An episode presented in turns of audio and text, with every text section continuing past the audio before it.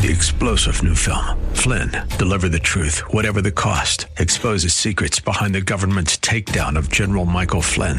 Flynn knew what the intel world had been up to. He ordered the first audit of the use of contractors. This set off alarm bells. He told the truth. He was the most dangerous person for Donald Trump to hire. They had to get rid of Flynn. Flynn, deliver the truth, whatever the cost. Available now. Watch it today. Go to salemnow.com. Salemnow.com. Hello, and welcome to In the Word, a ministry of Calvary Chapel of Orlando. We hope that God speaks to you today as we continue our study, verse by verse, chapter by chapter, with Senior Pastor Will Ramirez in the book of Luke. At this point in our study through the book of Luke, Jesus has now returned to the north side of the Sea of Galilee. Remember, they took a short trip to the other side through the storm, and Jesus calmed the wind and the waves. And then they got to the other side. They were met by the demon possessed man, Mr. Legion. And that short trip there to this all the way to the other side of the lake, it only resulted really in one changed life, in that moment at least, because everybody from the town said, Get out of here. We don't want you messing with our, our pig business. So, as they sailed back to the north side of the sea, I'm sure it could very easily be discouraging for the disciples.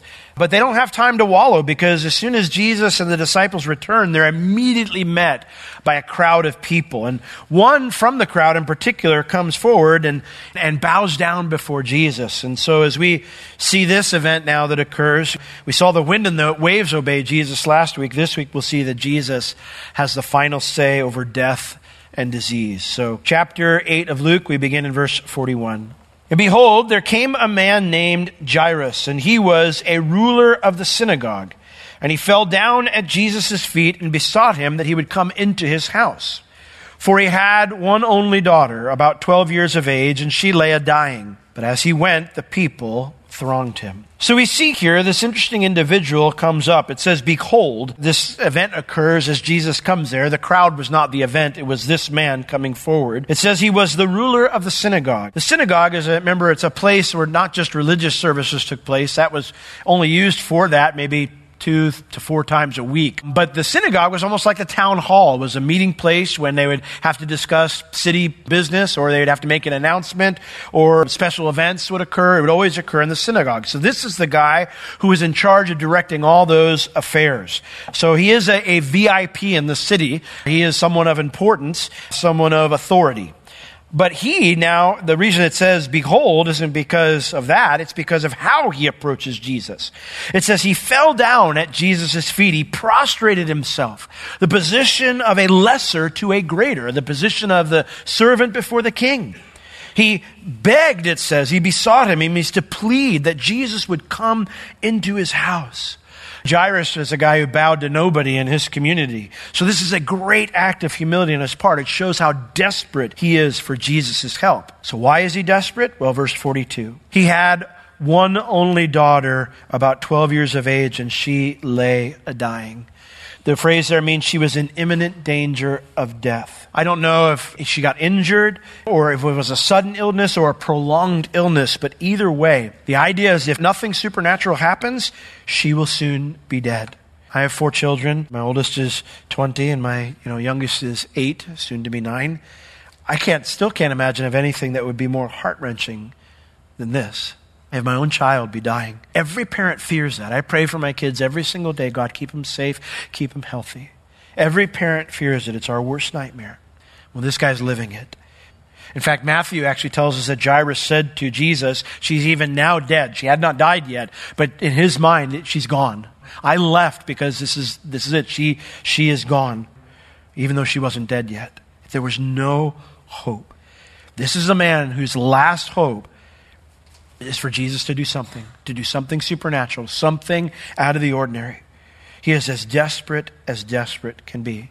Let me ask you a question. Have you ever been there in life? Desperate as desperate can be. There is no hope. There's no one else going to come through. Nothing else is going to happen unless the Lord does a miracle. It's interesting. Matthew and Mark tell us that Jesus immediately gets up to go. And I think that's so important for us to know and understand, even though Luke doesn't mention it here. Because we need to realize that when we come to God with this kind of desperation, his heart is moved.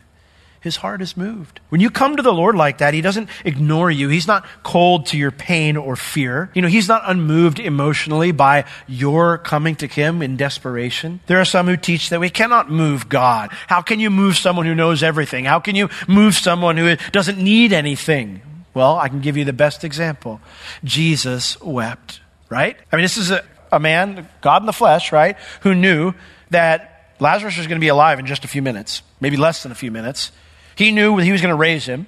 So he wasn't crying because he missed Lazarus. He wept because he saw all the other people weeping. He saw their pain. He saw their sorrow and it moved his heart. It touched his heart. We can indeed touch the heart of God. He is moved by our desperation. He is moved by our pain. He is not cold to it at all. Jesus immediately gets up to go, but Luke mentions, but as he went, the people thronged him. The word there means to crowd someone to the point that you can barely breathe. They smother him. It is slow going. I can't imagine how frustrating that must have been for Jairus. I imagine, though, as Jairus bows down and in front of everybody says, My daughter's dying, please come to my house. And Jesus goes, Yeah, I'll come. I imagine some people were thinking, oh, Can you come to my house next, Jesus? I've got this need too. I, I, you know, they all had needs and they're just crowding around him, gathering for his attention, getting in line, trying to be next. So it was slow going. Jesus, of course, could have pushed them all away. He could have yelled at them. Don't you understand? A little girl's life is on the line. But he didn't do any of those things. I want to encourage you because maybe you're there right now. Maybe you're in that place of desperation where if God doesn't come through, it's over. Maybe it's your marriage, maybe it's your maybe it's your child, maybe it's a health issue. You're there right now. I want to encourage you don't get frustrated with God because it doesn't seem like he's in a hurry. Don't get frustrated with God because it doesn't seem like he's in a hurry. There's only one time in the scripture that I can think of where God ran, and it's the story that parable of the prodigal son, right? Where, of course, the father there refers to our heavenly father. He ran to meet his son when he saw him coming back, turning back to come home. And I think the Lord still runs to come greet us as soon as we turn around to come back home because he wants us to know immediately we're forgiven. He wants us to know immediately we're accepted. He wants us to know immediately that he wants to restore us. He doesn't want us to go another minute wondering about our future in that sense with him and our relationship with him. But that's the only time I can find in Scripture where God was in a hurry. I find frequently in Scripture that it seems like the Lord is actually too late. It seems like he's taken his time. In fact, it seems like he's taken too much time. But that's interesting because the truth is, time doesn't mean the same thing to God that it does to us, right? Time is very different, and it means something very different to God because he's not limited by time. It's not that God doesn't understand time. It's not that he doesn't understand timeliness. It's not that he is insensitive to our understanding of time and timeliness. But because he is outside of time and not limited by time, the rules do not apply to him in the same way they might apply to us. If you show up late to work, you might get fired. On the other hand, if God shows up late to something, we have to question is he really late? Because time does not affect him the way it does us. Jesus, what's interesting though, is even though God is not limited by time, Jesus was limited by time in his earthly ministry, right? I mean, he stepped into time. He took our flesh upon himself, became a man. So he is limited in that sense by time. Jesus could have removed that limitation anytime he wanted to. He never ceased to be God. He could have stepped outside of time again. So I think we understand, okay, why this may have delayed him. But why would the Father ever delay? If he's outside of time, why would he ever delay? Why nothing can limit him, so nothing can get in his way. So why would he delay? Well, look at Daniel chapter 10 with me real quick. Because we do have examples in scripture of the Lord delaying, and here we have an interesting one. Now, give you a little bit of context. Daniel is praying because the 70 years of captivity has ended. He's seeking God. He's, he's praying and fasting, the Bible says in Daniel 10, for th- three weeks. He's mourning, crying out to God for the sin of his people, repenting, praying that God would allow them to go back to their homeland. Very likely praying that he would be able to go back to his homeland now as an, a very old man, Daniel likely being around 90 years of age at this time. And for three weeks, nothing. Nothing at all. And then all of a sudden he has a vision of an angel. And so the angel explains to him why it took three weeks to get to bring an answer. Look at verse 12 of Daniel chapter 10.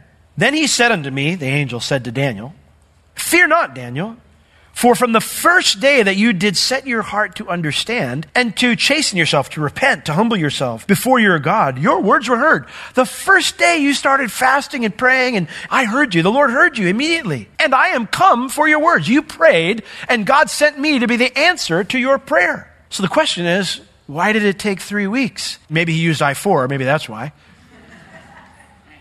No, that's not what it says. He says, but so here we have the prayer comes forward. Immediately God hears it. Immediately God dispatches the angel with an answer. But for three weeks, no answer comes to Daniel. And here he says, Why? But the prince of the kingdom of Persia withstood me for 21 days. He was, someone opposed him bringing this answer to Daniel this spiritual entity. I don't know who he is. Please don't ask me for a theology of who the prince of Persia is, the kingdom of Persia, okay? I'm not, I don't want to even dare get into that right now. But the idea was, is there was an enemy that tried to keep him from doing it. So much so he wasn't having making progress that lo Michael, one of the chief princes, so Michael the archangel, came to help me. That's the only way he could get past this guy. And so I remained there with the kings of Persia. And again, I don't want to get into the theology of that, but the idea is there was a spiritual war going on that Daniel could not see. There's a spiritual battle going on that Daniel could not see that prevented the answer from coming. Could have God certainly just wiped out the entity and had it come? Certainly he could have, and I don't understand fully why God didn't do that. But the idea here is that sometimes God dispatches an answer right away.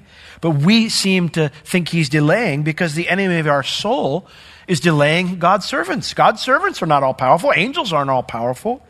So sometimes the enemy of our soul, he, dis- he delays God's servants. Sometimes and this happens more often, uh, well, happens only with us. But sometimes God sends one of us with an answer and we're not faithful, so things take longer. I've had numerous times when people have come to me and said, Pastor, well, I'm so sorry. Six weeks ago when you preached this message on this, the Lord told me to do this, and I didn't do it, and, but here I am now. And it's like, oh, well, praise the Lord. It's an answer to prayer. But all the time we're wondering, going, Lord, what are you doing?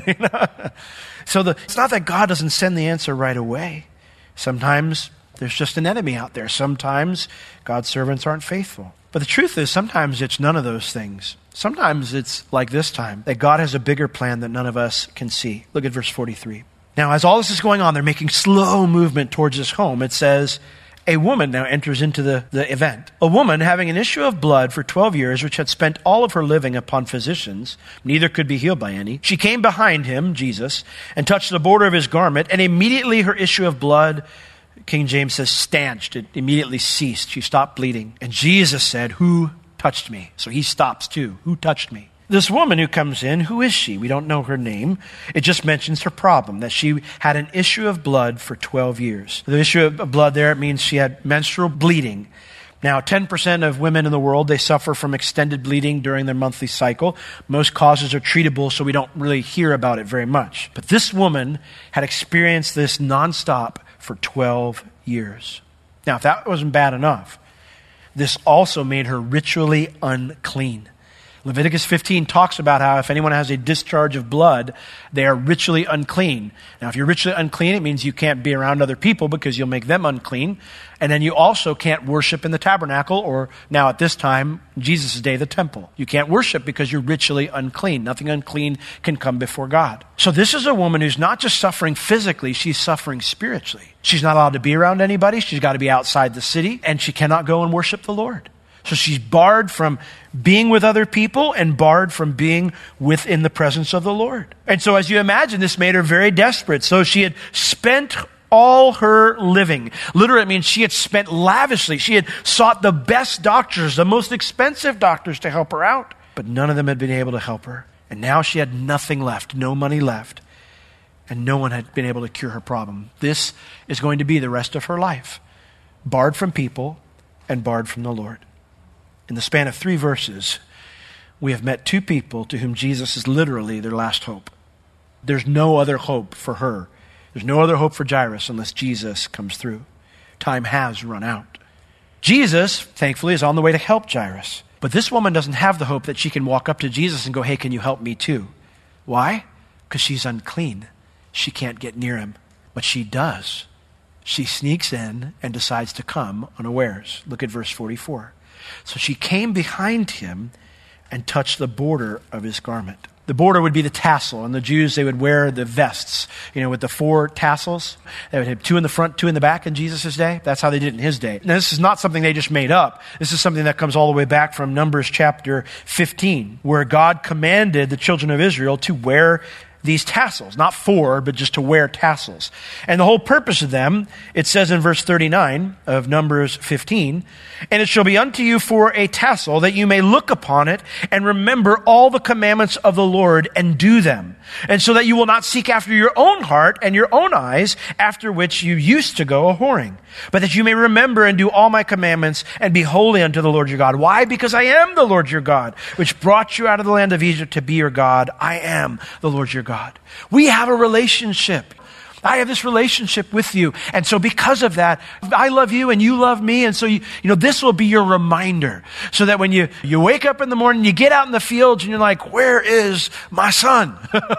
and then you see him come walking out late to the field. And instead of blasting him, you look down, and you see the tassel blowing in the wind. And you go, all right, Lord, I gotta love my enemy, so I have to love my son too. You know, and you, you know, and then you, you deal with it, but you deal with it the correct way, right?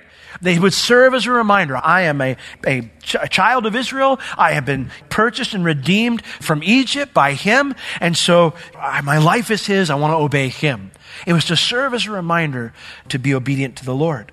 So the Jews, they would wear these vests over their outer clothes. When we were in Israel, they, we saw, saw them, you know, out there with their tassels, the Orthodox ones. They'd have two tassels in the front, two tassels in the back. They had the number of the tassels. Every, every letter in the Hebrew alphabet also has a numerical value. So they had enough tassels there where it had all, for all the commandments of God. And if you added it up, the numbers actually spelled out Jehovah is one. That's very interesting. Jesus is wearing a vest that says Jehovah is one because he's Jehovah, right? Now, the rabbis or the Jews would, would think that, but Jesus is wearing one. Why is that interesting?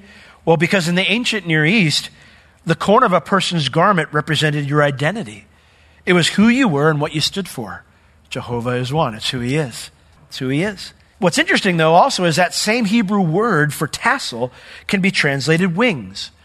And so we find a lot of verses in the Old Testament that use the word wings. It's that same word for tassel. So, for example, the phrase, hide me under the prayer, hide me under the shadow of your wings. That prayer is a prayer for God to identify with the person's struggles and to protect them. Take your identity and put it over mine. My identity is bad right now. So take your identity and cover me with it. You who are perfection, you who are, do all things well, you who are all powerful. Lord, I, I am not that and I can't tackle where I'm at right now. Place that over me one of the most famous verses in the Old Testament, very last book of the Old Testament, that talk about the tassels as wings, is Malachi 4, verse 2. And it's a messianic verse. It says, But unto you that fear my name shall the Sun of Righteousness arise with healing in his wings. And so there was the belief that if you grabbed hold of the tassel of the Messiah, that you would be healed, a superstitious idea. Well, this is her last hope. And she's thinking, I'm going to grab that tassel. I can't come to him. I can't ask him because when I tell him what my problem is, everyone will know I'm unclean. They'll run me off. So whether she was thinking of the prophecy of the Messiah, Malachi 4 2, or she's just desperate and going to grab hold of a tassel, either way, that's what she's going to do. Mark tells us her plan was to grab hold of that tassel and then leave without anybody knowing why she did it. Because again, if she touches anybody, and she is, remember, they're all pressed close. He can barely breathe. There's so many people around him. She's got to push those people away. She's got to touch them to get to his tassel. She's touching people and making them unclean. So if the crowd knew who she was, they would not let her get to Jesus. They would send her away. But because she's convinced this is her last chance, she pushes her way to Jesus. She grabs one of the tassels on the back of his vest. And when she does, her life is forever changed. It says immediately her issue of blood stopped. I don't know if she let go of the tassel and she stopped. I don't know. I don't know what happened. But I do know what Jesus did because he stopped and said, Who touched me? Who touched me? Jesus, certainly there are numerous times where he would ask questions already knowing the answer. It's not why he asked the question. God does that with us frequently. The Lord in the garden, the very beginning, after Adam and Eve sinned, he came and Adam and Eve hid, right? And he says, Adam, where are you? Trust me, God isn't asking because he doesn't know where they are, right? He's giving Adam a chance to come forward. He's giving Adam a chance to confess, to make things right, you know, not to cover up his sin. God, he asks questions sometimes. So it's possible Jesus did know who she was, and, and he's, he wants her to come forward. He wants to minister to her further, to trust him with more than her health. It, Maybe he didn't know. But he says, Who touched me? And so everybody denies it. You know, the, and the disciples, they're probably running interference. Was it you? No, I didn't touch him. You? I didn't touch him. And so everybody's denying, oh, I didn't touch him. And so finally the disciples are thinking, geez, who touched you? Everybody touched you. There's, you know, dozens, maybe even hundreds of people that have touched you, you know, as we've been walking at Jairus' house. What kind of question is that? So Jesus, he clarifies the question. He says in verse 46, somebody has touched me. Not just touched me, but touched me. For I perceive that the King James says virtue. It's just the word dunamis. It means power. I perceive that power has gone out of me. Power, that word dunamis, it refers to one's inherent ability. I don't have the inherent ability to heal people. I could pray for someone and they might be healed, that God might put his power through me, but I don't have that inherent ability. So this dunamis, this is God's inherent ability. So it's used to refer to mighty acts, mighty works. He says, a miracle has come out of me. He says, a miracle, mighty work has been done from me. I know it. So he says, we need to stop. We need to deal with this. Now, when Jesus says this, the woman knew she was busted. When I'm playing hide and seek with my little guys, don't do it with the older ones anymore, but if we're doing something like that or we're running around the house and they're hiding from me, and when I find them, they're first, uh, and they run, right? You know, go, oh, busted, dad found me, you know, he's going to turn me into a nude or something. And they run. Our natural reaction when we've been busted is to cover up somehow, to hide, to lie our way out of it, to make an explanation, to run. But she doesn't do any of those things. Look at verse 47. And when the woman saw she was not hid, she couldn't conceal it. She came trembling, shaking from fear and awe. She is terrified. Why would she be terrified?